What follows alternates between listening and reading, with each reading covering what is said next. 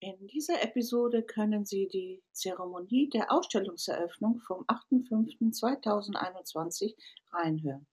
Elsa Plath-Langheinrich hören wir am Klavier und an der Orgel. Die KünstlerInnen Diana Beermann, Carsten Koch, Paul-Georg Hille und Gudrun Wolf-Scheel stellen ihre Werke vor und ich führe Sie durch die Zeremonie. Liebe Freunde der Galerie Kavisamba, ich begrüße Sie alle recht herzlich.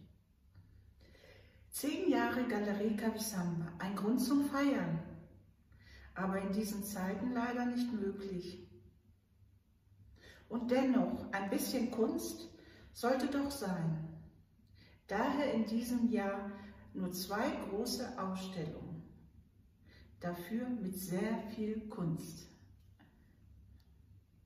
Zur Eröffnung der Ausstellungssaison 2021 präsentiere ich eine Vielzahl der intuitiv erschaffenen Künste aus den Genres Malerei, Bildhauerei und Fotografie. Die Galerie Kavisamba ist schon seit Jahren ein etablierter Kulturstandort in der Haseldorfer Marsch. Im Fokus der Galerie stehen Ideen, Konzepte und Chancen verschiedenster Kunstschaffender mit ihren inspirierenden Künsten. Denn Kunst bezieht sich nicht auf Wissenschaft, nein, sie bezieht sich auf Tradition und gibt Einblicke in das erdige Handwerk und in die Passion der dahinter stehenden Persönlichkeiten. Mit viel Gespür und Erfahrung habe ich es wieder vollbracht, ein vielseitiges und zugleich künstlerisch anspruchsvolles Programm auf die Beine zu stellen. Was mit unvermindertem Engagement und Leidenschaft erschaffen und gelebt wurde, findet nun seine Fortsetzung.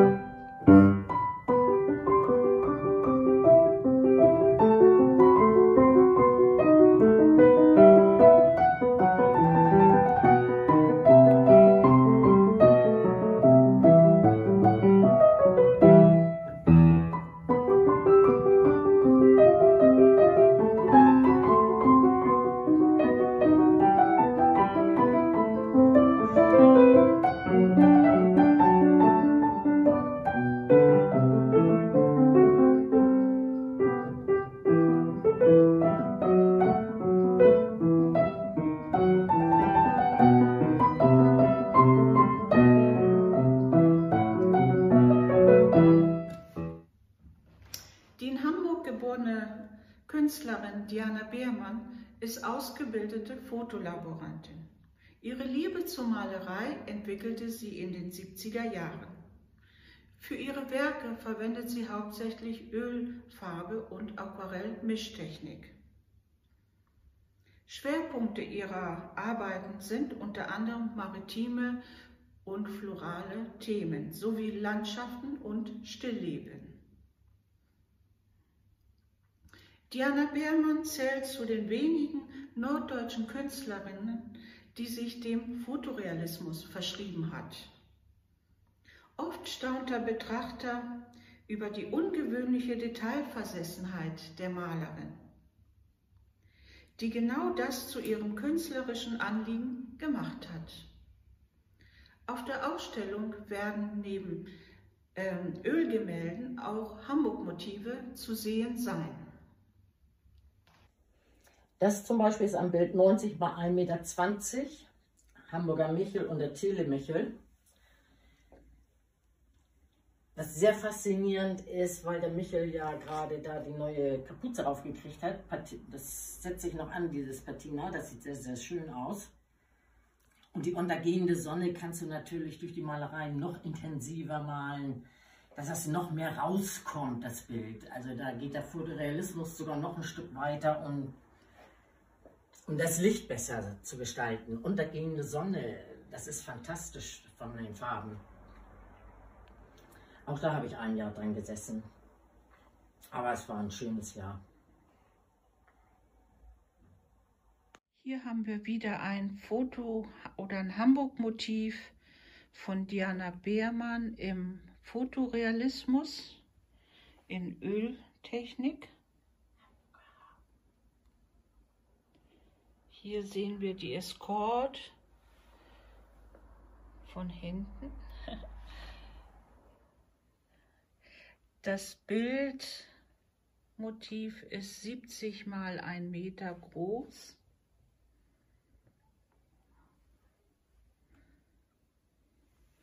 Wie wir von Diana Beermann schon gewohnt sind, auch hier wieder Detail genau hohe Wiedergabe, detailgenaue Wiedergabe. Sie ist ja so detailversessen wunderbar. Ganzen Lichtschatten, fein Das ist zum Beispiel jetzt das größte Bild, was ich gemalt habe. Mein absolutes Lieblingsbild, das ist 1 Meter mal 1,40 Meter. Ölmalerei, die Hamburg Escort am Hafen. Da habe ich etwas über ein Jahr dran gesessen, fast täglich, um jedes Detail rauszupulen, ob es im Holz ist, ob das jetzt der Schlepper selber ist oder der Hintergrund mit den Schiffen. Das erfordert sehr viel Ausdauer und Liebe zum Detail. Das ist die Nummer 14 aus den zweistimmigen Inventionen von Johann Sebastian Bach. Carsten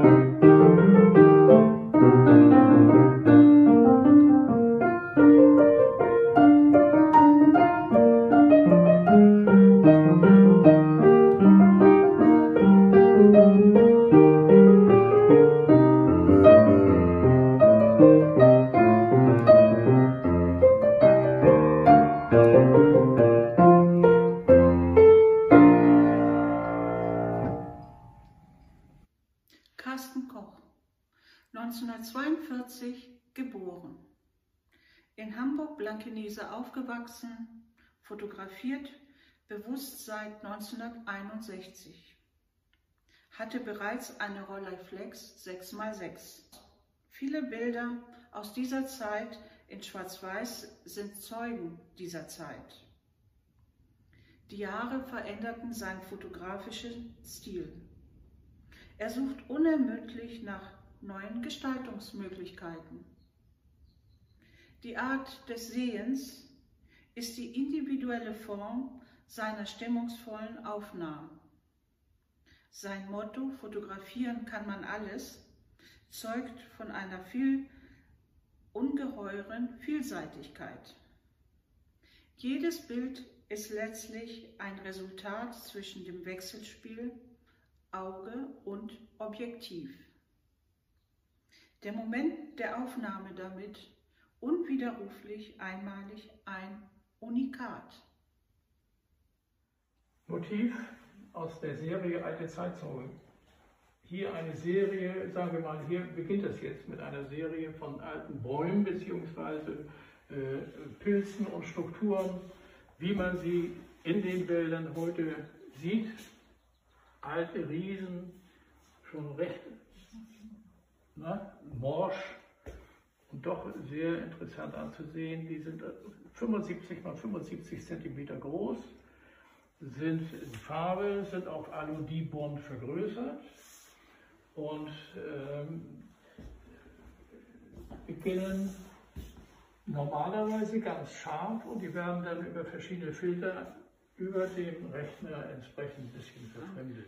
Hier etwas ganz anderes, äh, das ist in der Türkei aufgenommen und zwar im Garten eines großen Hotels und zwar sind das Palmfasern die also von der Struktur sehr schön hervorkommen. Tolle Farbabstufung, feingliedrig und auch wieder auf Aludibond 75 x 75 cm und nicht bearbeitet.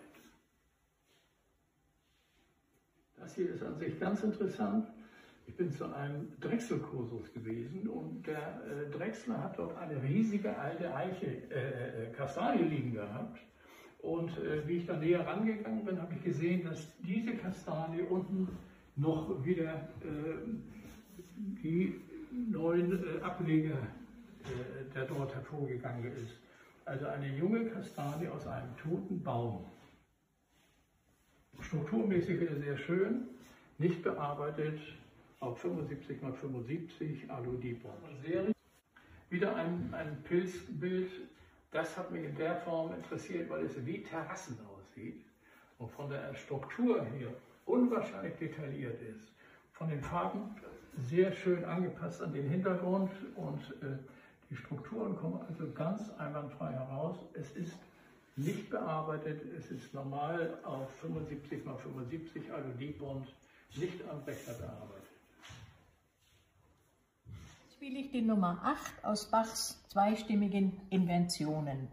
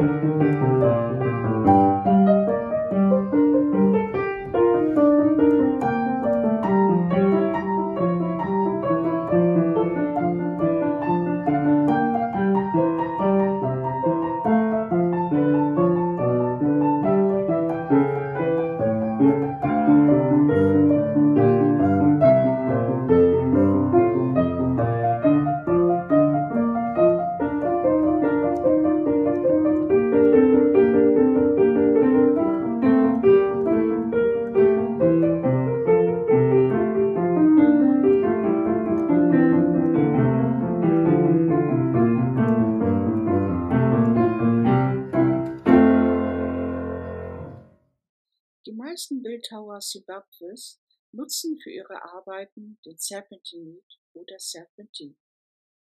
Die Kunstwerke entstehen ausschließlich in intensiver Handarbeit, wobei Hammer, Meißel, Raspel und Pfeile zum Einsatz kommen.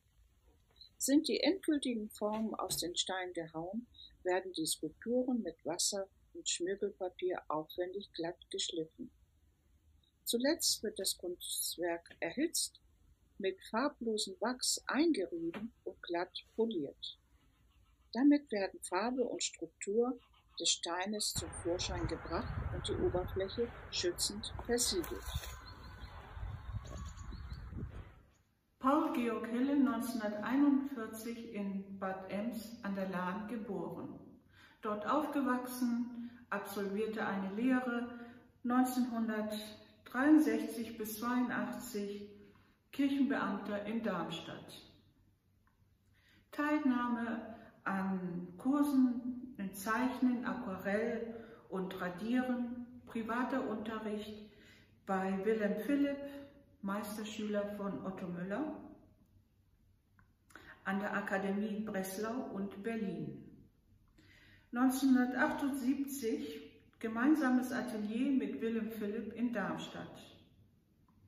1982 bis 2000 Leiter der Kirchenverwaltung Kaltenkirchen lebt nun mit seiner Familie in Uetersen, inzwischen im Ruhestand. Farben habe ich hier auch verwendet, wie bei fast all meinen Bildern. Ab und zu schleicht sich mal etwas Acryl ein. Das hat den Vorteil, dass es sehr schnell trocknet und man kann dann weitermachen. Aber die Ölfarben haben doch immer noch die größte Faszination. Ich habe dieses Bild den 13. Mai genannt. Mir fiel einfach nur ein, dass es wichtig ist, in welcher Zeit es entstanden ist. Und zwar genau zwischen dem 3. und dem 13. Mai. Es waren unruhige Zeiten. Das ist ein Ölfarbenbild. Ein fantasievolles, wie ich finde. Und dazu habe ich dann selber sehr schnell eine Geschichte erfunden, als ich im Park von Schloss Ludwigslust diese Marmorfiguren gesehen habe, habe ich mir vorgestellt, wenn sie dann bei Vollmond in der Nacht anfangen zu tanzen, sich gegenseitig da vielleicht animieren und machen den Park unsicher. Das war mein Thema. geheime Garten. Ja, also ich sehe da ganz viel Geheimes. Ich sehe auch einen Garten, aber vielleicht sehen meine Zuschauer viel mehr und das wäre natürlich besonders schön, wenn ganz viel zu entdecken ist. Meistens entdecken die Kinder mehr als wir Erwachsenen. Das hat mir am meisten Freude gemacht, wenn ich Bilder ausgestellt habe, die nicht naturalistisch sondern eher ähm, abstrakt aufgefasst waren. Und Kinder haben dann gesagt, ach, da ist ein Marienkäfer. Und sagt der Bruder, nein, das ist ein U-Boot. Und diese Diskussion ist sehr, sehr erfrischend. Schwer zu erkennen ist ja nicht, dass es hier um einen Empfang geht. Die Kinder kommen dem Reiter entgegen im Hintergrund etwas zurückhaltender, die Mutter der Kinder. Aber wer mag dieser dunkle Mensch im Hintergrund sein, der so schräg auf dem weißen Pferd sitzt? Das ist unser Rätsel heute. Keine Ahnung, vielleicht findet sich jemand, der eine Geschichte dazu erzählen kann. Jetzt spiele ich zwei kleine Stücke aus dem Notenbüchlein für Anna Magdalena Bach. Das war Bachs zweite Frau Gemahlin. Für die hat er Stücke aufgeschrieben, die nicht so schwer zum Üben waren. Sie hatte ja viele Kinder, wann sollte sie üben, die man einfach so wegspielen kann.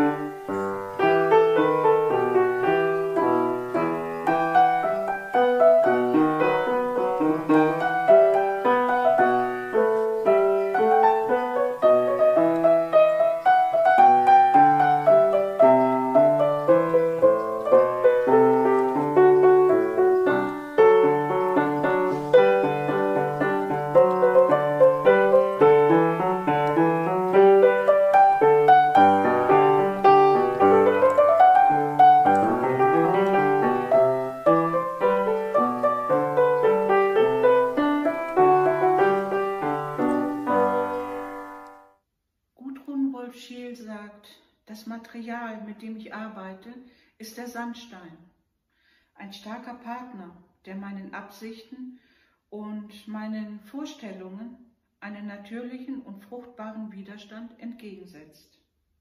Die Steine, die ich in Steinbrüchen suche, haben für mich häufig als Fundstücke die Funktion einer Initialzündung. Ich sehe körperhafte Formen.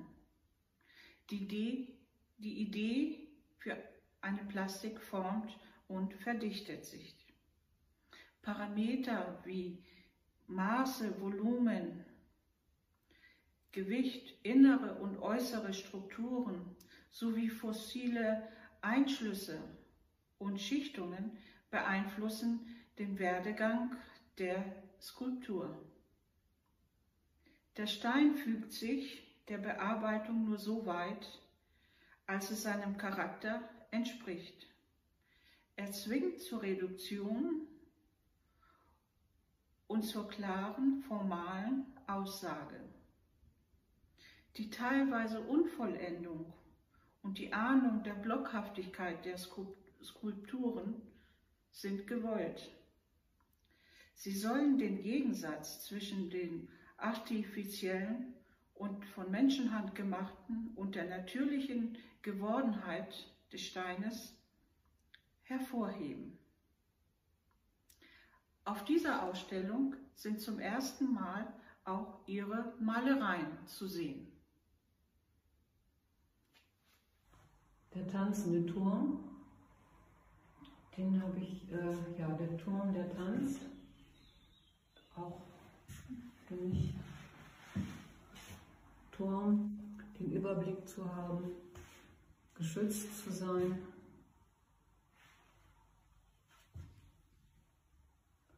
Der Ausguck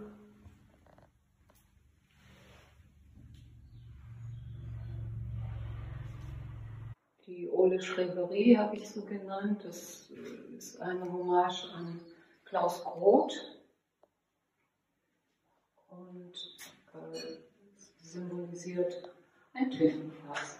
Ich wähle häufig auch Motive aus dem Alltagsgeschehen. Dieser Sandstein ist feiner bearbeitet. Das ist ein Stück, wie ich das immer mache.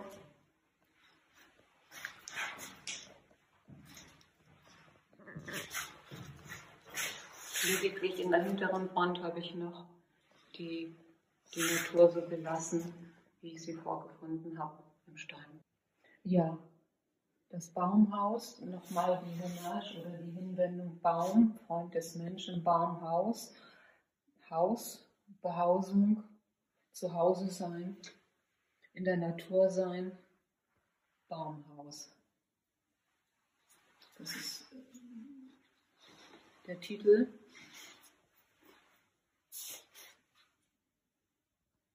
Sandstein, relativ grob bearbeitet, auch mit Absicht, um einfach noch so eine Hinwendung zur Naturhaftigkeit. Ja, Minotaurus habe ich die, die Skulptur genannt. Ich äh, arbeite hier in Sandstein und vielfach äh, wähle ich Tierfiguren aus der Mythologie und sozusagen als Metapher. Stier hat ja auch was Feuriges und Minotaurus, gut, die Geschichte kennt wohl fast jeder.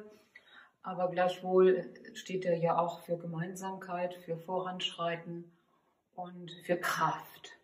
Das war so der Impuls für mich, ähm, die Skulptur äh, Minotaurus zu taufen. Das ist ein kleines Stück von einem Zeitgenossen Johann Sebastian Bachs, nämlich Valentin Ratgeber. Der war Mönch im Kloster zu Schloss Banz.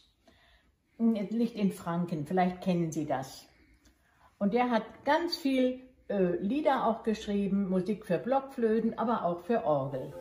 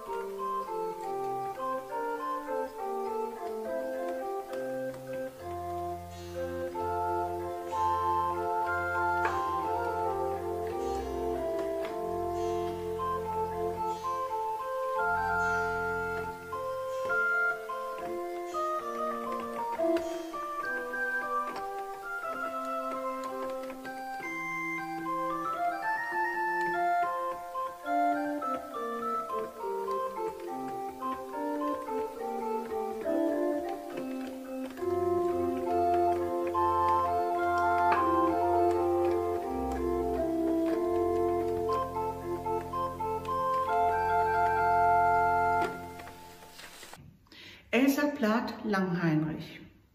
Seit 1956 in Uetersen lebend, wo sie sich seitdem intensiv mit der Geschichte des einstigen Klosters vertraut machte.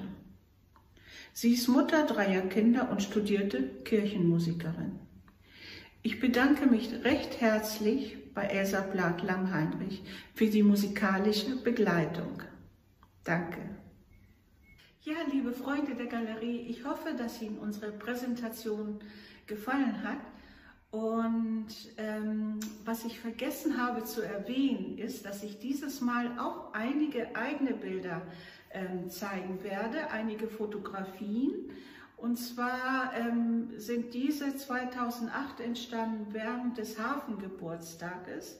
Ich habe ähm, den, ähm, den Titel, also diese Fotografien, den Titel gegeben, ähm, die Jagd nach einer Flasche Moët Chandon. Ähm, ja, ähm, lassen Sie sich überraschen. Ich möchte nicht so viel ähm, verraten, was sich dahinter verbirgt. Schauen Sie doch einfach mal vorbei. Also, bis bald!